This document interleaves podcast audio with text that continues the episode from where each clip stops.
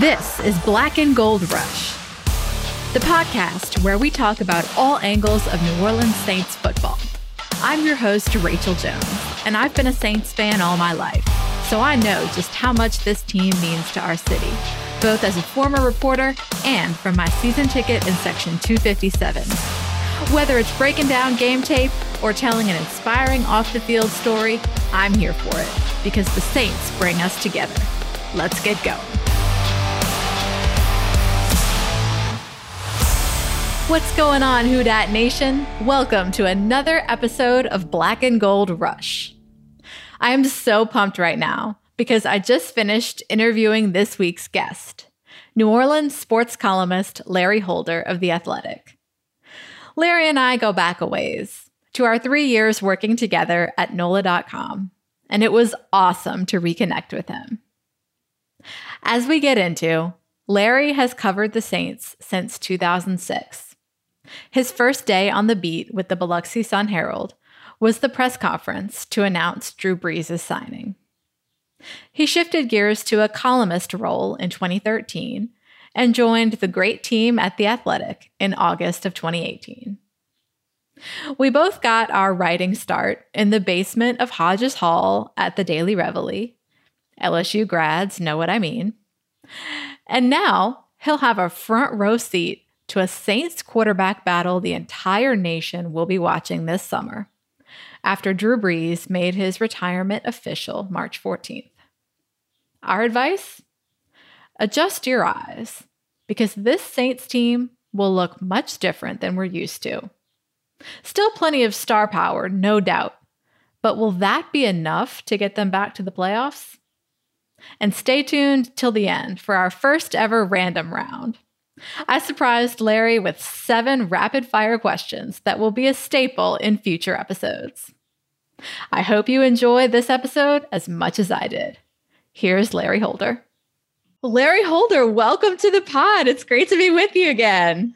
It's like old times. It's like a reunion. It's Times Picayune reunion here. No, great to be uh, with you here on the pod, Rachel. Uh, glad to see you're uh, you're doing the pod. I think that's uh, that's cool. Well, thanks, Larry. That means so much. And there is so much I want to talk to you about Saints wise. But first, let's go back a bit. Tell us where it all began for you. What attracted you to sports journalism?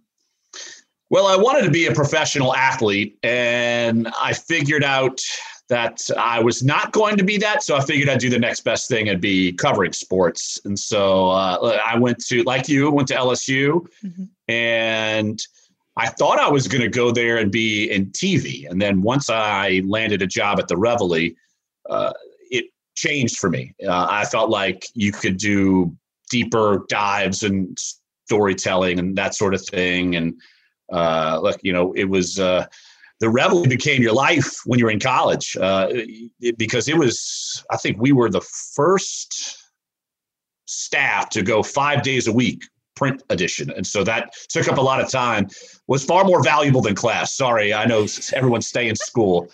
The student paper was far more valuable than class because it's hands-on and so i can so relate yeah exactly. So from there, uh, my first job was in Killeen, Texas, which is extremely random.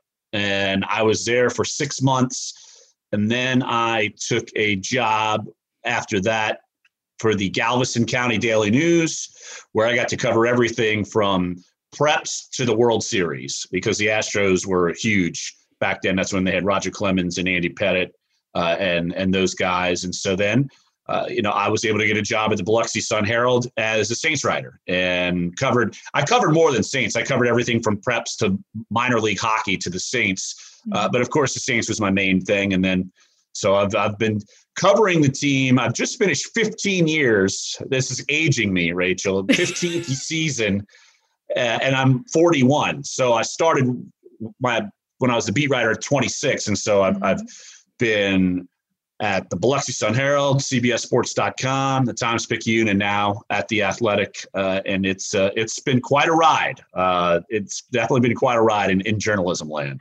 Absolutely. Wow. I mean, we've had so many common experiences. Like we both started at the at the Daily Reveille at, at LSU. Um, and I mean, that definitely impacted me so much. Um, just going into, I mean, Hodges Hall, like, you know, every single day uh, when I was a college student, that practical experience just shaped me as a, as a college student. And, you know, you, you mentioned that you started at, um, um, at Killeen, Texas, just getting yes, your foot in the door. extremely random. Yes. If you don't know where it is, it's basically Fort Hood. It's between uh, so it's one of the biggest army bases in the country, but still, it is. Uh, it's between Austin and Waco, and so yeah, I spent six glorious months there and was ready to get out. So thankfully, I was able to move to Gal. Uh, move. I lived in Houston, but I mm-hmm. worked in Galveston for two and a half years.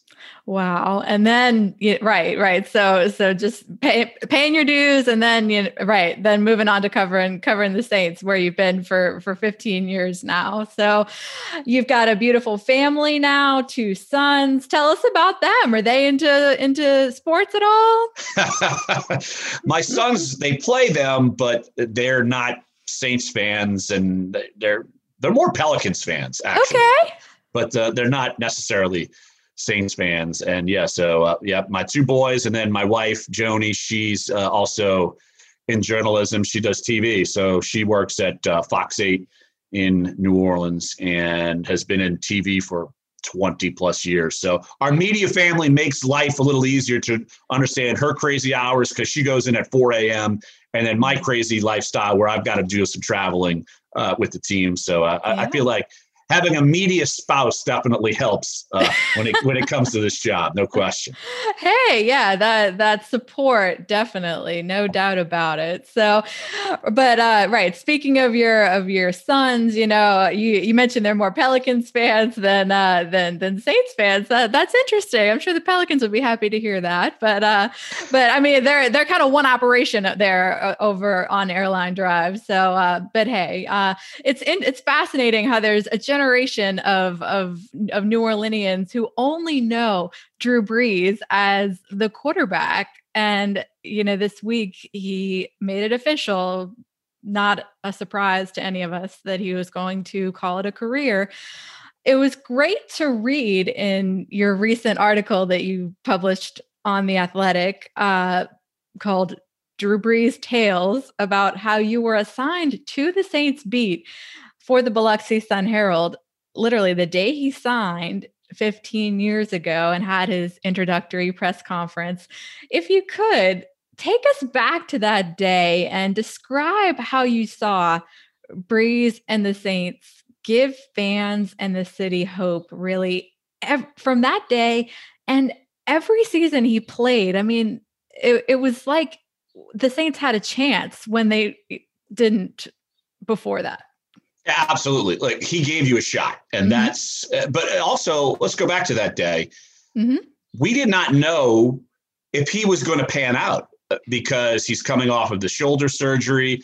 Uh, look, he he was ready to go to Miami, and they did not medically clear him, and the Saints did. And so it's not really that the Saints were necessarily his first choice, and that's understandable given the circumstances, given uh, the state of the team and of course the state of the the two cities. I mean, you know, New Orleans is coming back from Hurricane Katrina and has a history of nothing, and Miami has, has gone to playoffs, it won Super Bowls uh, in their history, but it was definitely a roll of the dice, really, for both sides. And I feel like that's where, when you reflect on Drew Brees, uh, they had to basically recreate a franchise, recreate his career. And so they were kind of on parallel planes there. And Rachel, if you you remember, he wasn't the big deal that off mm-hmm. season. Reggie Bush was the big deal that off season. True. Yeah. And so people didn't. People's like, all right, well, Drew Brees, this, that, and the other. I mean, everyone thought Reggie Bush was going to be the savior, and then uh, you know Br- the legend of Breesus now comes up, and uh, but yeah, so I, it's it's definitely uh, a kinship where they grew together. and obviously led to the most significant success in the history of this organization by a landslide. Mm-hmm. Right. I mean, you make that point that they it really was a roll of the dice. I mean, and you think about if Miami would have decided to clear him, you know, Nick Saban was the coach at the time, how things would have transpired differently for so many different people, you know. Yes, Nick uh, Saban would probably still be coaching the Dolphins to this day. And he would have never gone to Alabama, and right. maybe LSU might have won more national championships. So hey, yeah. it's it's kind of a give and take. So since that didn't work out, at least they got Drew Brees here, big time success, helped win a Super Bowl. So it's it's a give and take. At least LSU won a couple more in the in the span of Saban uh, at Alabama. So hey, it's okay.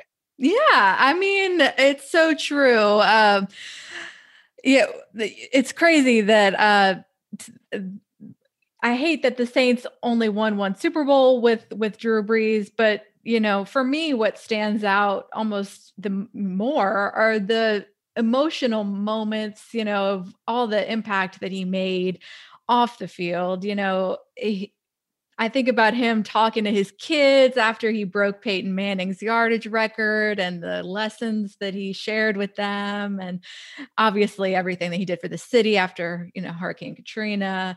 The wins are important. And I wish there were more, no doubt about it, you know, more Super Bowls, but it's going to be an adjustment without number nine under center next season, Larry. I mean, they haven't, it's been 15 years. What is, I mean, there's going to be a competition. Uh, that we haven't seen at the most important position on the field. Uh, so it is going to be an adjustment and a gaping hole that the Saints are going to have to address. I'm more fascinated though to go watch football practice for the first time in a billion zillion years, just because uh, there is going to be a legitimate quarterback uh, battle, and mm-hmm. that of course is going to be between Jameis Winston and Taysom Hill. And like I even think Sean Payton. I'm not saying they're going to go run out and trade up and go get Trevor Lawrence. I mean that's not going to happen. But or go trade up and go get another quarterback. But uh, they're going to scour this college class too, just to see what's what's what. I mean they have four picks in the first two days of the draft. And so I think they have to do their due diligence there. Uh, but it is, people are looking at it, and rightfully so, where it's going to be Jameis versus Taysom. And uh, it is, I think it's, it's all, it's also bizarre for Saints fans that one of the people competing, it was a division rival for so long, and he had his ups and downs. And so there's an uneasiness there. And then, of course, there's an uneasiness with Taysom Hill, even though he went three and one mm-hmm. as a starting quarterback this past year. Uh, it wasn't aesthetically pleasing to the eye. It, it, was a mishmash of let's run him safe passes. It, so it wasn't completely clear as far as all right. He did not go and win the job by going three and one. Uh, he may have actually put himself behind in the job because I think it, it some of his plays and some of his playing, uh, Sean Payton had some worries about uh, just timing and uh, and kind of digesting what defenses were throwing at him when he was a passer. So, mm-hmm. Uh, but of course, Jameis comes with baggage as well, a lot of baggage, uh, and so it is going to be uh, everybody's going to be sitting out there jotting down every throw. Who who? Eh, there's going to be like daily stats coming out on on, on these guys, and like I, I think fans are. I'm not saying that they they're ready for a change, but I think this is kind of a refresher. You knew a change was going to come, and so I think I think there is actually an excitement to, to see what's next uh, with Drew Brees uh, at 42 retiring from football. Right. I mean, Drew is he's got a, the next chapter ahead of him with broadcasting i mean and his family life and i mean right and the local media like you said it sounds like you can't wait to get out there and start tracking every throw the daily stats like you said i mean right it's going to be fascinating it sounds like you know the Sean Payton had knew what he wanted to do all along. He wanted to re-sign Jameis. He wanted to give them a chance to compete.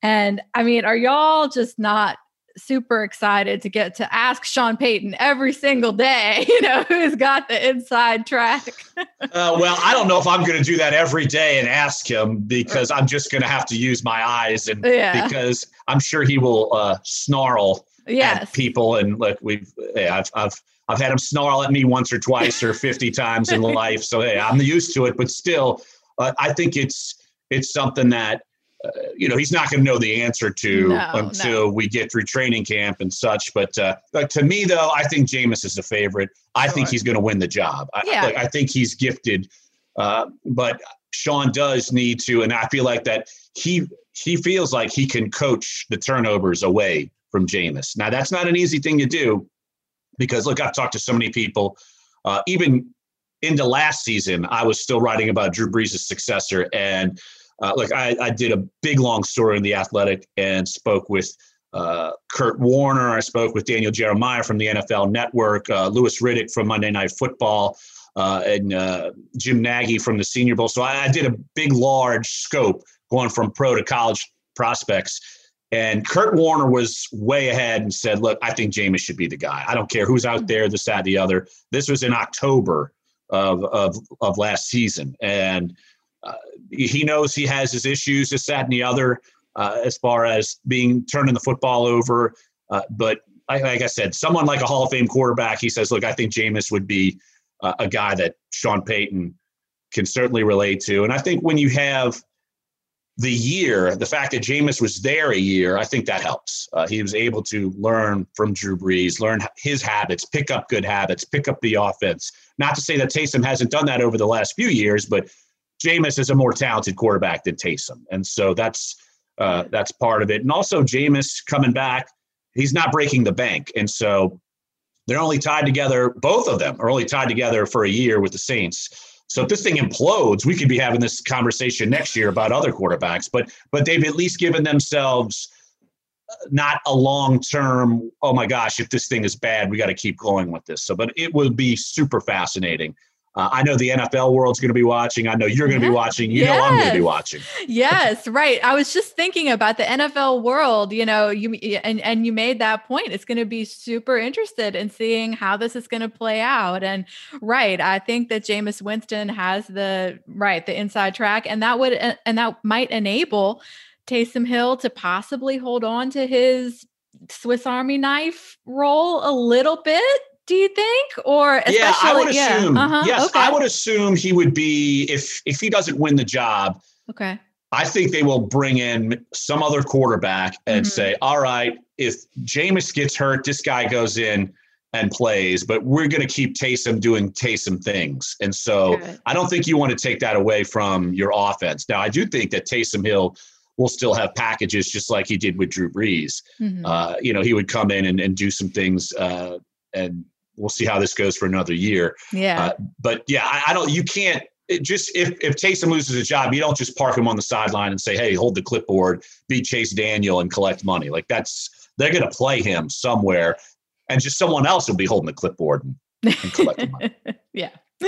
All right. Well, we've talked a lot about uh, Drew Brees and the quarterback position. Uh, so let's get into some other moves the Saints have made because there are a lot of them. Uh, they had to get under the uh, salary cap uh, by the by this week, the start of the new league year. Uh, so I mean, Trey Hendrickson is now a Bengal. Uh, you tweeted you were surprised about the value of his contract uh, that he got. Uh, Janoris Jenkins, Emmanuel Sanders, Malcolm Brown, they all have new teams. Uh, the Saints got a seventh round pick uh, for Brown. But um, Larry, you wrote recently the Saints uh, may have stars, which they, I mean, they do, there's no doubt, but the middle tier of the Saints roster is falling apart.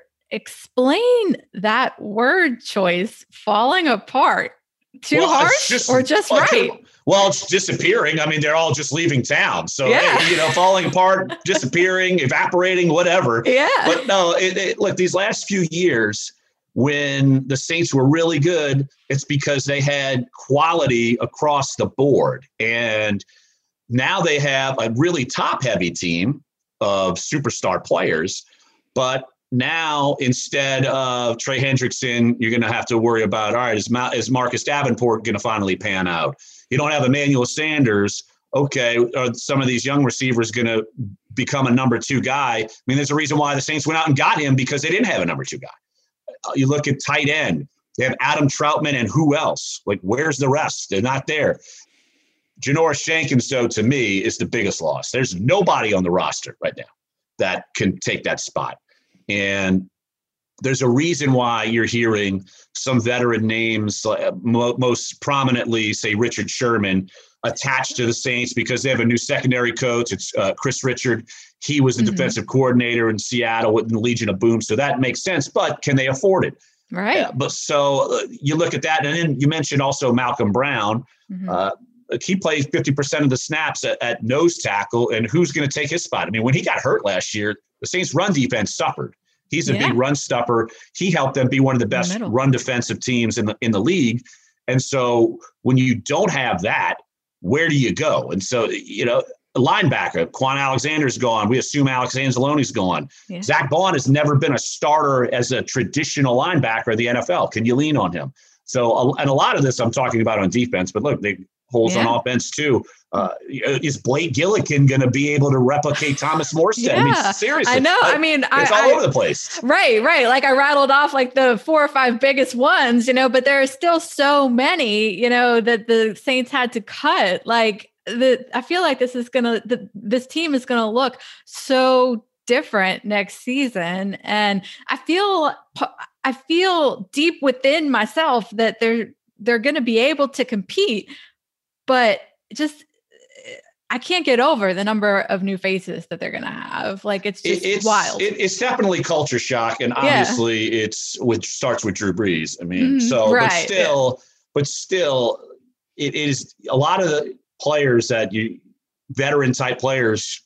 You're going to be gambling on younger players. Mm-hmm. Uh, so yeah, I, I feel like it's something that it will definitely be you have to adjust your eyes and, mm-hmm. and yeah. you, you, you know you assume oh well somebody somebody's you know you wouldn't have to worry about Janoris Jenkins because he's a he's a good cornerback well you're going to worry about what's going on over there now and you're going to worry about some of these other aspects that you really did not have that much of a worry and of course you're going to worry at quarterback so no doubt we are going to have to kind of program our brains a little differently and say, all right, well, if the Saints get into the playoffs, this is good. And then they figure it out after it. But uh, but yeah, I, I still think that they could make the playoffs. I, I, think they're probably still the number two team in the NFC South. Uh, yeah. Tampa's definitely the favorite, and this is again culture. Yeah, sorry, I mean, Saints fans. I think, hey, I think they're at least they get it, mm-hmm. but they just don't want to be like third or fourth, and I don't think they're there yet. But no. still, it is. Uh, I think they can contend to make the playoffs, and then see what happens. And so, but it's. Uh, but if it doesn't, then you know they might make a change at quarterback and go a different direction. You know, it's not like Sean Payton and Mickey Loomis still have job security. I mean, they're not going anywhere. So mm-hmm. they'd have to make some change ups here. Right, right. So, right adjust your eyes program your brains for for next season that's for sure. There are going to be a lot of new faces to to get used to um, because of all all of the players that are now gone you know most notably at quarterback but tons of people on on defense special teams. I mean Justin Hardee you know with the you know gone to the jets now you know that's another one. Uh, but uh, so Richard Sherman, he has been, you know, linked to the he, the Saints are, you know, reportedly, uh, you know, possibly, you know, could be uh, a player for for his for him at cornerback. Uh, he would be reunited with his old DB's coach and Kris uh, Richard. Uh, my first thought was go younger at corner in the draft, Larry. Uh, but uh, what's the talk around the athletic about where the Saints might go at 28 in the draft? Look, they can be flexible. There's no mm-hmm. doubt about it. Uh, and if they love a player, they could still trade up. I mean, they moved up from 27 to 14 to go get Marcus Davenport a few years ago, and they have some tradable assets, draft picks wise, to do that if they if they really want one. And so when you look at it in that sense, I think they have to sign a veteran, but then draft a corner. Uh, I, I I could see it in round one. Uh, good timing because I'm actually putting together today my first Saints mock draft of the season. Well, technically, I did another one in, in roster projections because mm-hmm. uh, it was part of, hey, well, I've, I've got to include draft picks. But no, t- today I'm going to do uh, one post first wave of free agency. And so I will give you the, the heads up, go to Vegas, put money down that I'm going to put a cornerback in their class. I know it's not on the betting line, but hey, it, but yeah. that's that's the point. They're, they're going to have to go young there uh, right. because young also means inexpensive. That's that, true. That's, that's, a matter as well. yeah, that is a premium for the Saints right now. Yeah, last week uh, Jordan Reid of the Draft Network came on the podcast, and we saw, uh, yeah, he had um, Greg Newsome the second going uh, to the Packers uh, at 29, and so I, and that was right after uh, Janoris Jenkins got uh, released, and so I was like, okay, well, what about Newsome maybe to the to the Saints, you know? And he was like, yeah, yeah, I think that would be an excellent fit, you know. So yeah, I think definitely right between the the need and the inexpensive factor, I think for sure.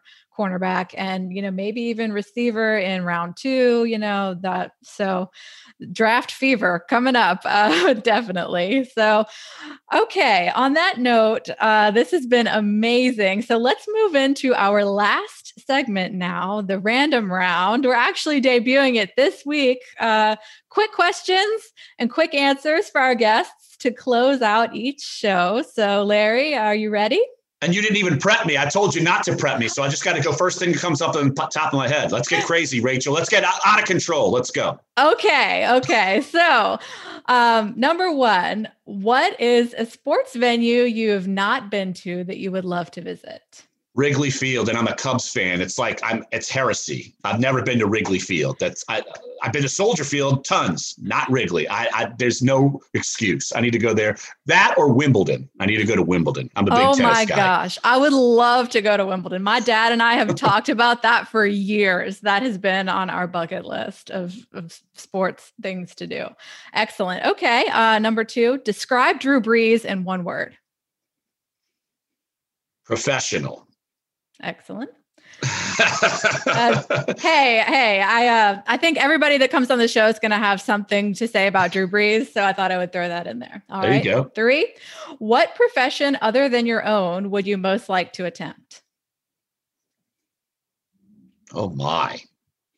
Uh, I'd probably want to own a sports bar, but my wife would shoot me, so I don't think that would actually be in the cards. Uh, but uh, Hey, I'd want to be on the ATP tour, a tennis player. I mean, I'd fail, I'd lose every time, but I'd want to do it. All right. Four, what is a food you could not live without? Crawfish. I want it now. Like I want it right this second now. Uh, seriously, right there with you. All right. Name a role model who impacted your life. Oh boy. Uh, it's when I was uh, in grade school, I, I had a, a, coach, and he was uh, someone that he invested all of his time in kids. And mm-hmm. uh, it, it, his name is Dave McCullough, mm-hmm. and it was at St. Matthew in River Ridge, and he was always sports, sports, sports, but he was just someone that uh, was like there for you if you needed them. And so, you know, outside of obvious like parents, I'm, so I'm going a little off off that topic. But yeah, I, I'd say him that he was he was always a really good influence uh, for people grow you know within the school and that sort of thing. So random shout out to Coach Dave. Excellent, excellent. And what is one piece of advice you received that helped you get where you are today? I would say always be skeptical because in this business, someone could be telling you something and they could be telling you a flat out lie. And so be skeptical and don't stop digging uh, because it's a lot of stories. You don't know where they're going to take you. And so that comes with being skeptical. You keep digging because you're skeptical. And so, uh, but yeah, I, I think that's uh, that. And look, always tell, just don't be afraid to write it like it is, tell it like it is. You might take heat from the subject. I mean, like I said, I, me and Sean Payton have we butted heads, but hey, it's it's it is what it is. You don't want to hear it, but that's that's the nature of it. And I think people in our business, if you do it, uh, tactfully. You don't go screaming like a psychopath, but if you do it tactfully, look, they they respect that you have a strong opinion, but it's uh it's one that that comes with analysis and doing your homework and being around. So you know that is not a that is not a short answer. So I, I guess concise is not was not the advice that I got. Hey, that's hey, no, no, that's completely fine. And um, finally, last question: um, If you could spend an hour with anyone, living or dead, who would it be? Hmm. Shaq. I was always a big Shaq guy. I, it's funny when I was a kid. I liked LSU basketball and not necessarily LSU football. So I was always a Shaquille O'Neal fan. So yeah, I, I would an hour. I'd, I'd, want more time, but yeah, I. Uh, but yeah, I, I, I got to say Shaquille O'Neal. All right, excellent, excellent, Larry. And finally, where can listeners connect more with you? Absolutely. Uh, theathletic.com slash New Orleans. Uh, all my written work is there. Uh, Jeff Duncan and I, we do our podcast, the Duncan Holder podcast. You can find that on the Athletic as well, Apple, Spotify, all that stuff. And then Twitter at Larry Holder. Easy to find me there. And so, yeah, it's uh, all all the goodies. You, you can uh, you can check it all out. Awesome. Well, Larry Holder, it has been such a pleasure being with you. Thank you so much. Good seeing you again, Rachel. I know. I'm glad you're back in the getting back in the game. I like it. Good to see you. Thank you so much. I hope to do it again real soon. Awesome. You got stuff. it. Thank you so much for listening to Black and Gold Rush. Make sure to subscribe on the podcast app of your choice and leave a rating and review. Also, I'd love to connect more. Come say hey on Twitter or Instagram at RachelW504 and let me know what you thought of this episode. For show notes and more, head over to my website at rachelwjones.me. Until next time, Who Dat.